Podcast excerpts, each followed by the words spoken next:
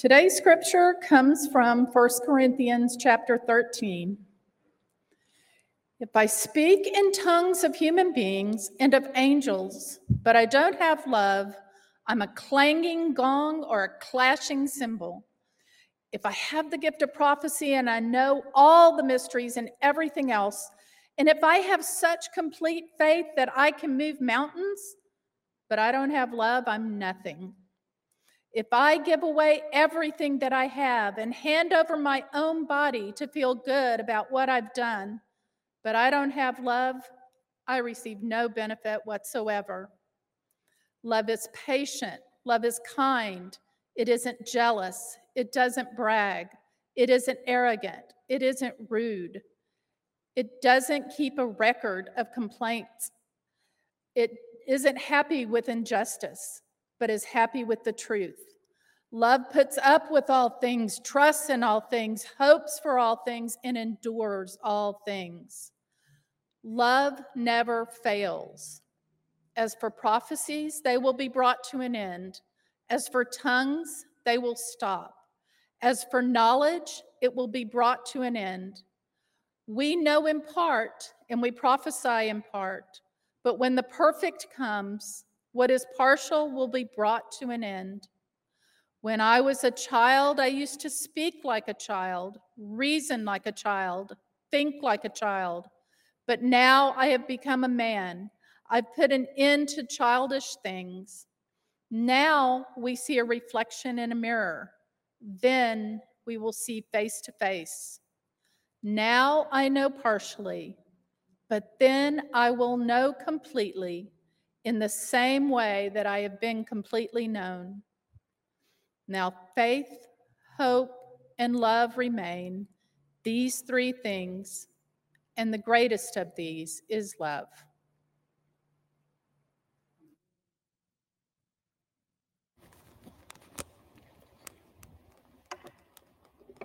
Hmm.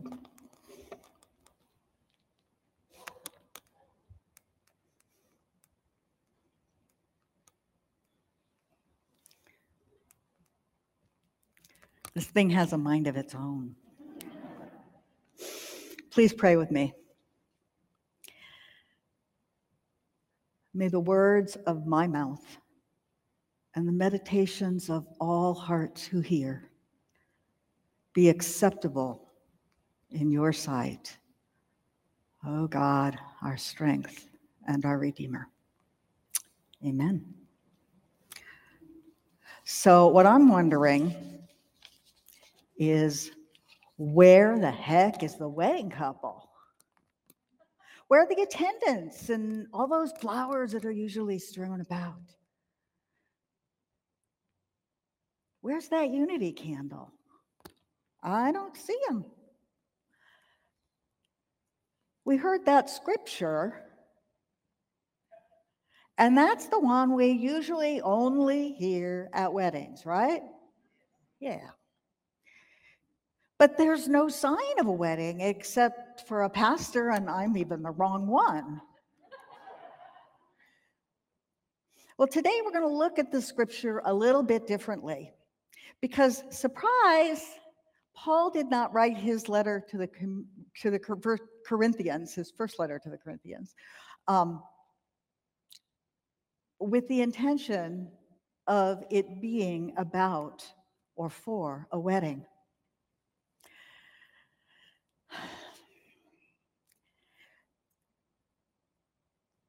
See, he was writing to this church that was having trouble. And he was actually kind of ticked off. Now, I know um, Pastor Scott talked a little bit about Paul not too long ago, um, but let's let's go back and think for a minute, just a quick review of who Paul was. Paul was a super zealous Jew. He was so jealous that he was given the responsibility to search out and kill the Christians. He had a very, very transforming moment when he was on his way to Damascus, yet another town, to hunt down more Christians. And suddenly he became a Christian. And he learned all about the faith of the disciples and, and the Christians in the area. And he became a super Christian. He went out all over the Mediterranean area, all around, building churches, converting people. Paul was a missionary. Now, he came to Corinth, and Corinth was a very, very busy city in Greece. It was at a place where the peninsula, the Greek peninsula, narrows, so you could, um, they actually, instead of taking the boats, the ships all the way around, the merchants would get them to the isthmus at Corinth and they would use logs and they would haul the boats out of the water and roll them across the logs and get them to the other side. And that saved them a lot of time going around the peninsula so they could get their goods to market faster. So Corinth, because of this, had lots of people from all over the area. And so they had a lot of cultural influences from all the different areas, including uh, religion and ideas and dress, all kinds of things. Now, just prior to this passage that we read, which was the whole of chapter 13, Paul is writing to the people of the Corinthian church. He's celebrating the wonderful gifts that God has given to them.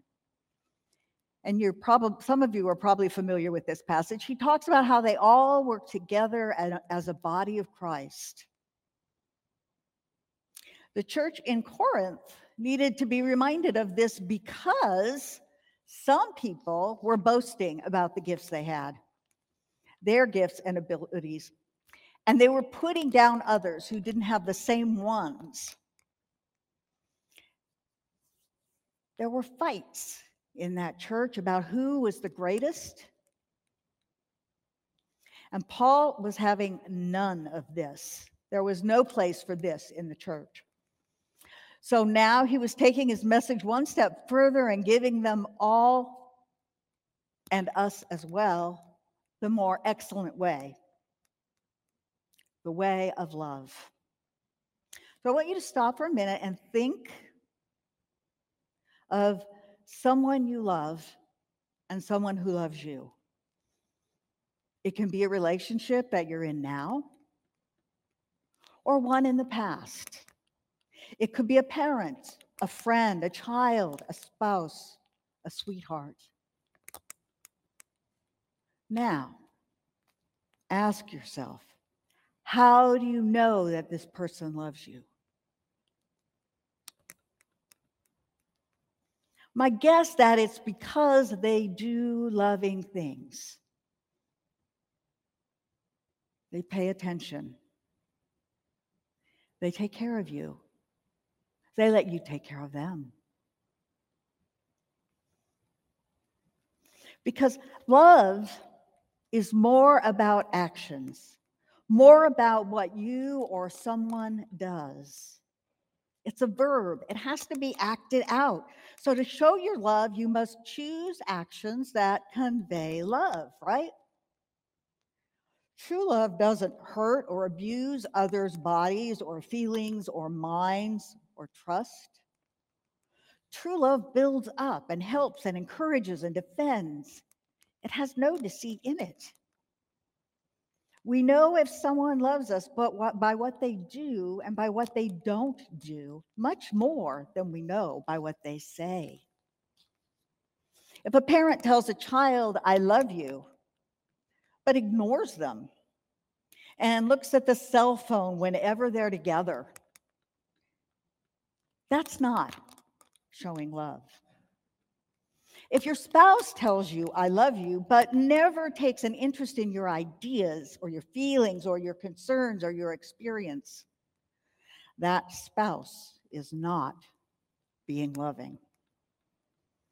If a congregation says it's living Christ's love, but never reaches beyond itself into the wider community and into the world, it's not living Christ's love. As a people of faith, love is what we do. Now, I know here in Arapaho, we do a lot, and we do a lot of loving things. But it's important to remind ourselves why and how. The real point of today's scripture text is that love is an action.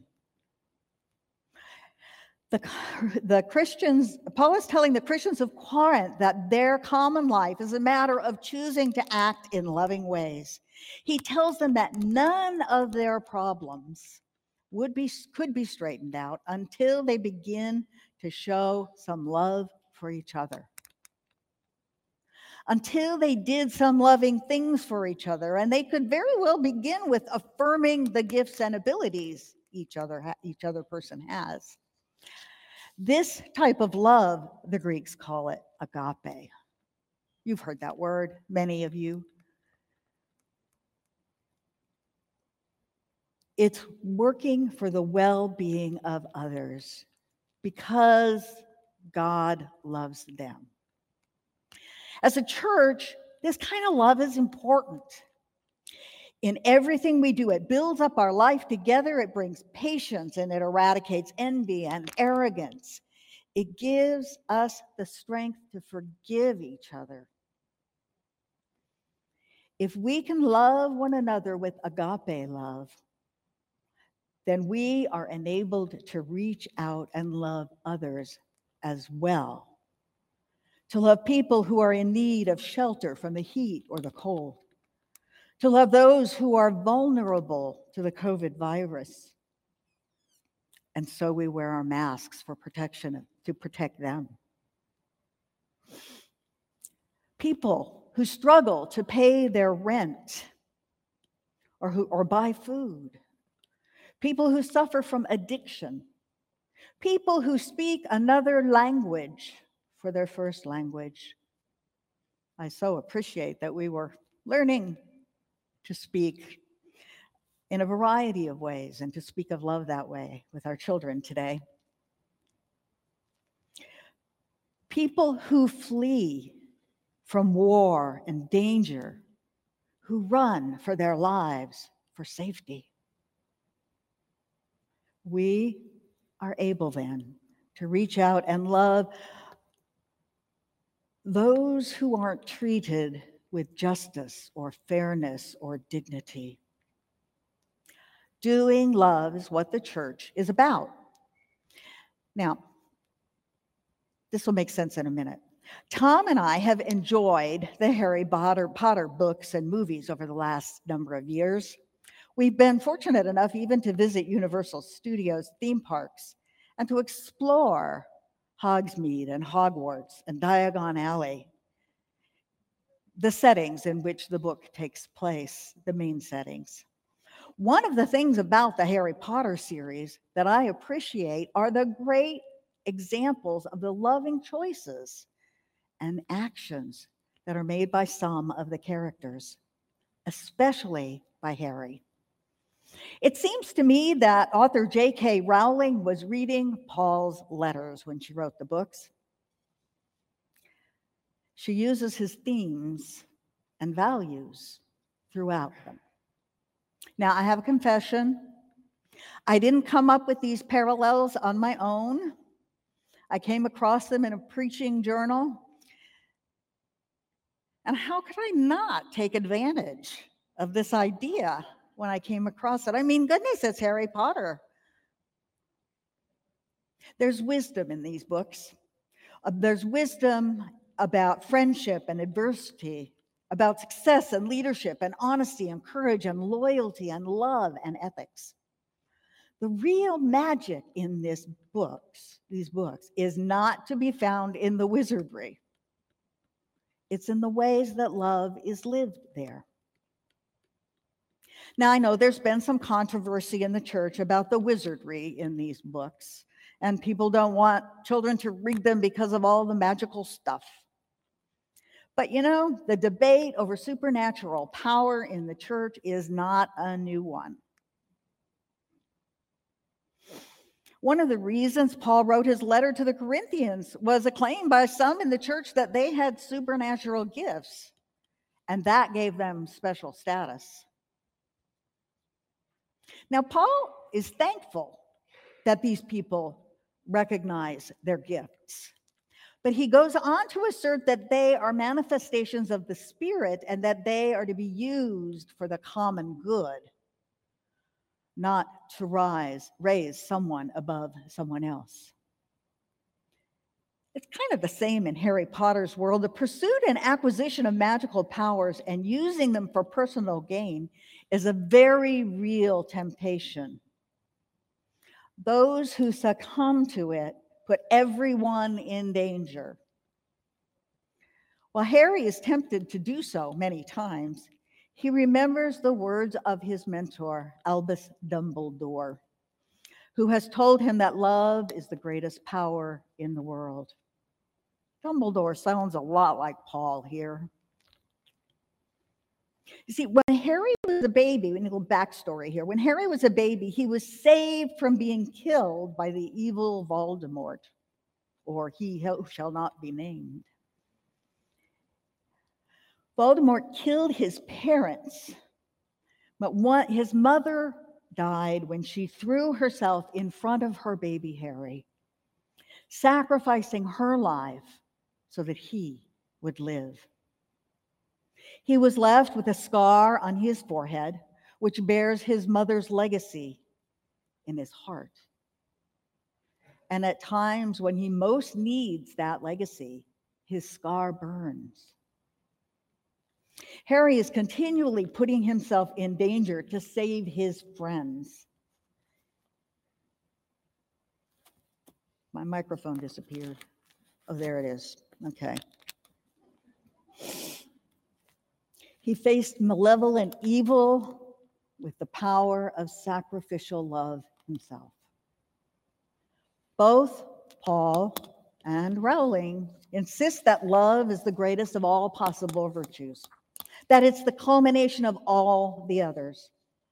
Faith, hope, courage, ethics, truth, friendship, and justice all have their foundation in sacrificial, unconditional love. When such love is embraced, it shapes all that we're able to do. Such love never ends. It will be the one thing that is left when all else is gone. God's love for us and God's love for this world and our love for God and each other and the same world is never ending. Now, in one story, when Harry sets out on an after hours exploration of the castle that he lives in, he comes across the mirror of Erised. Looking into it, he sees the smiling faces of his long dead parents, even though he's alone in the room. He can barely take himself away from the mirror, but is forced to when he almost gets caught out after hours. The next night, he brings his friend Ron. And Ron looks into the mirror and he doesn't see his parents. He sees himself wearing the badge of Hogwarts head boy and holding up the Quidditch cup. Two things to which he aspired. Quidditch, for those non Potter people, is a, um, a game uh, that they play flying through the air and catching and throwing. And anyway, it was a big game.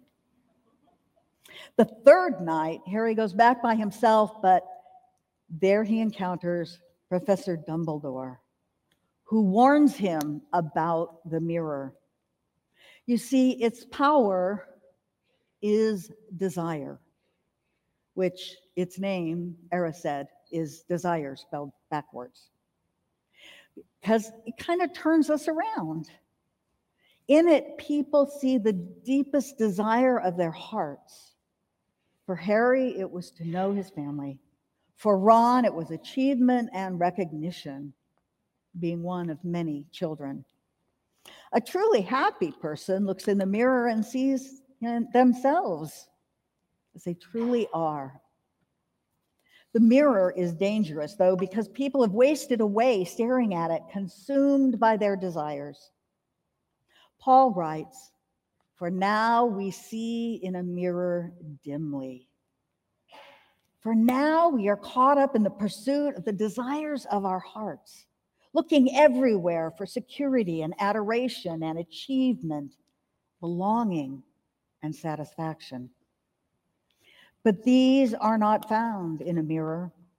They're not found in magic and they're not found in spiritual gifts. They're not found in boardrooms or pulpits or anywhere else.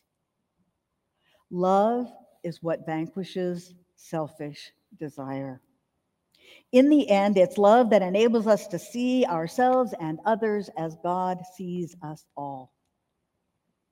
This is the witness of our scriptures.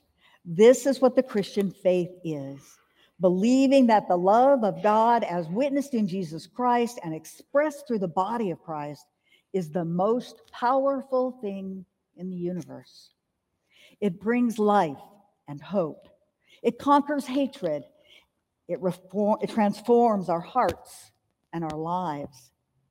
It can transform injustice into justice, fear into hope, scarcity into abundance, a violent world into a peaceful one. Love is more powerful than any force, violence, intimidation, or even death. This is the power available to us as we choose to always and everywhere love. It is a gift of God whose love will never let us go. And for this gift, we give our thanks and our praise. Amen.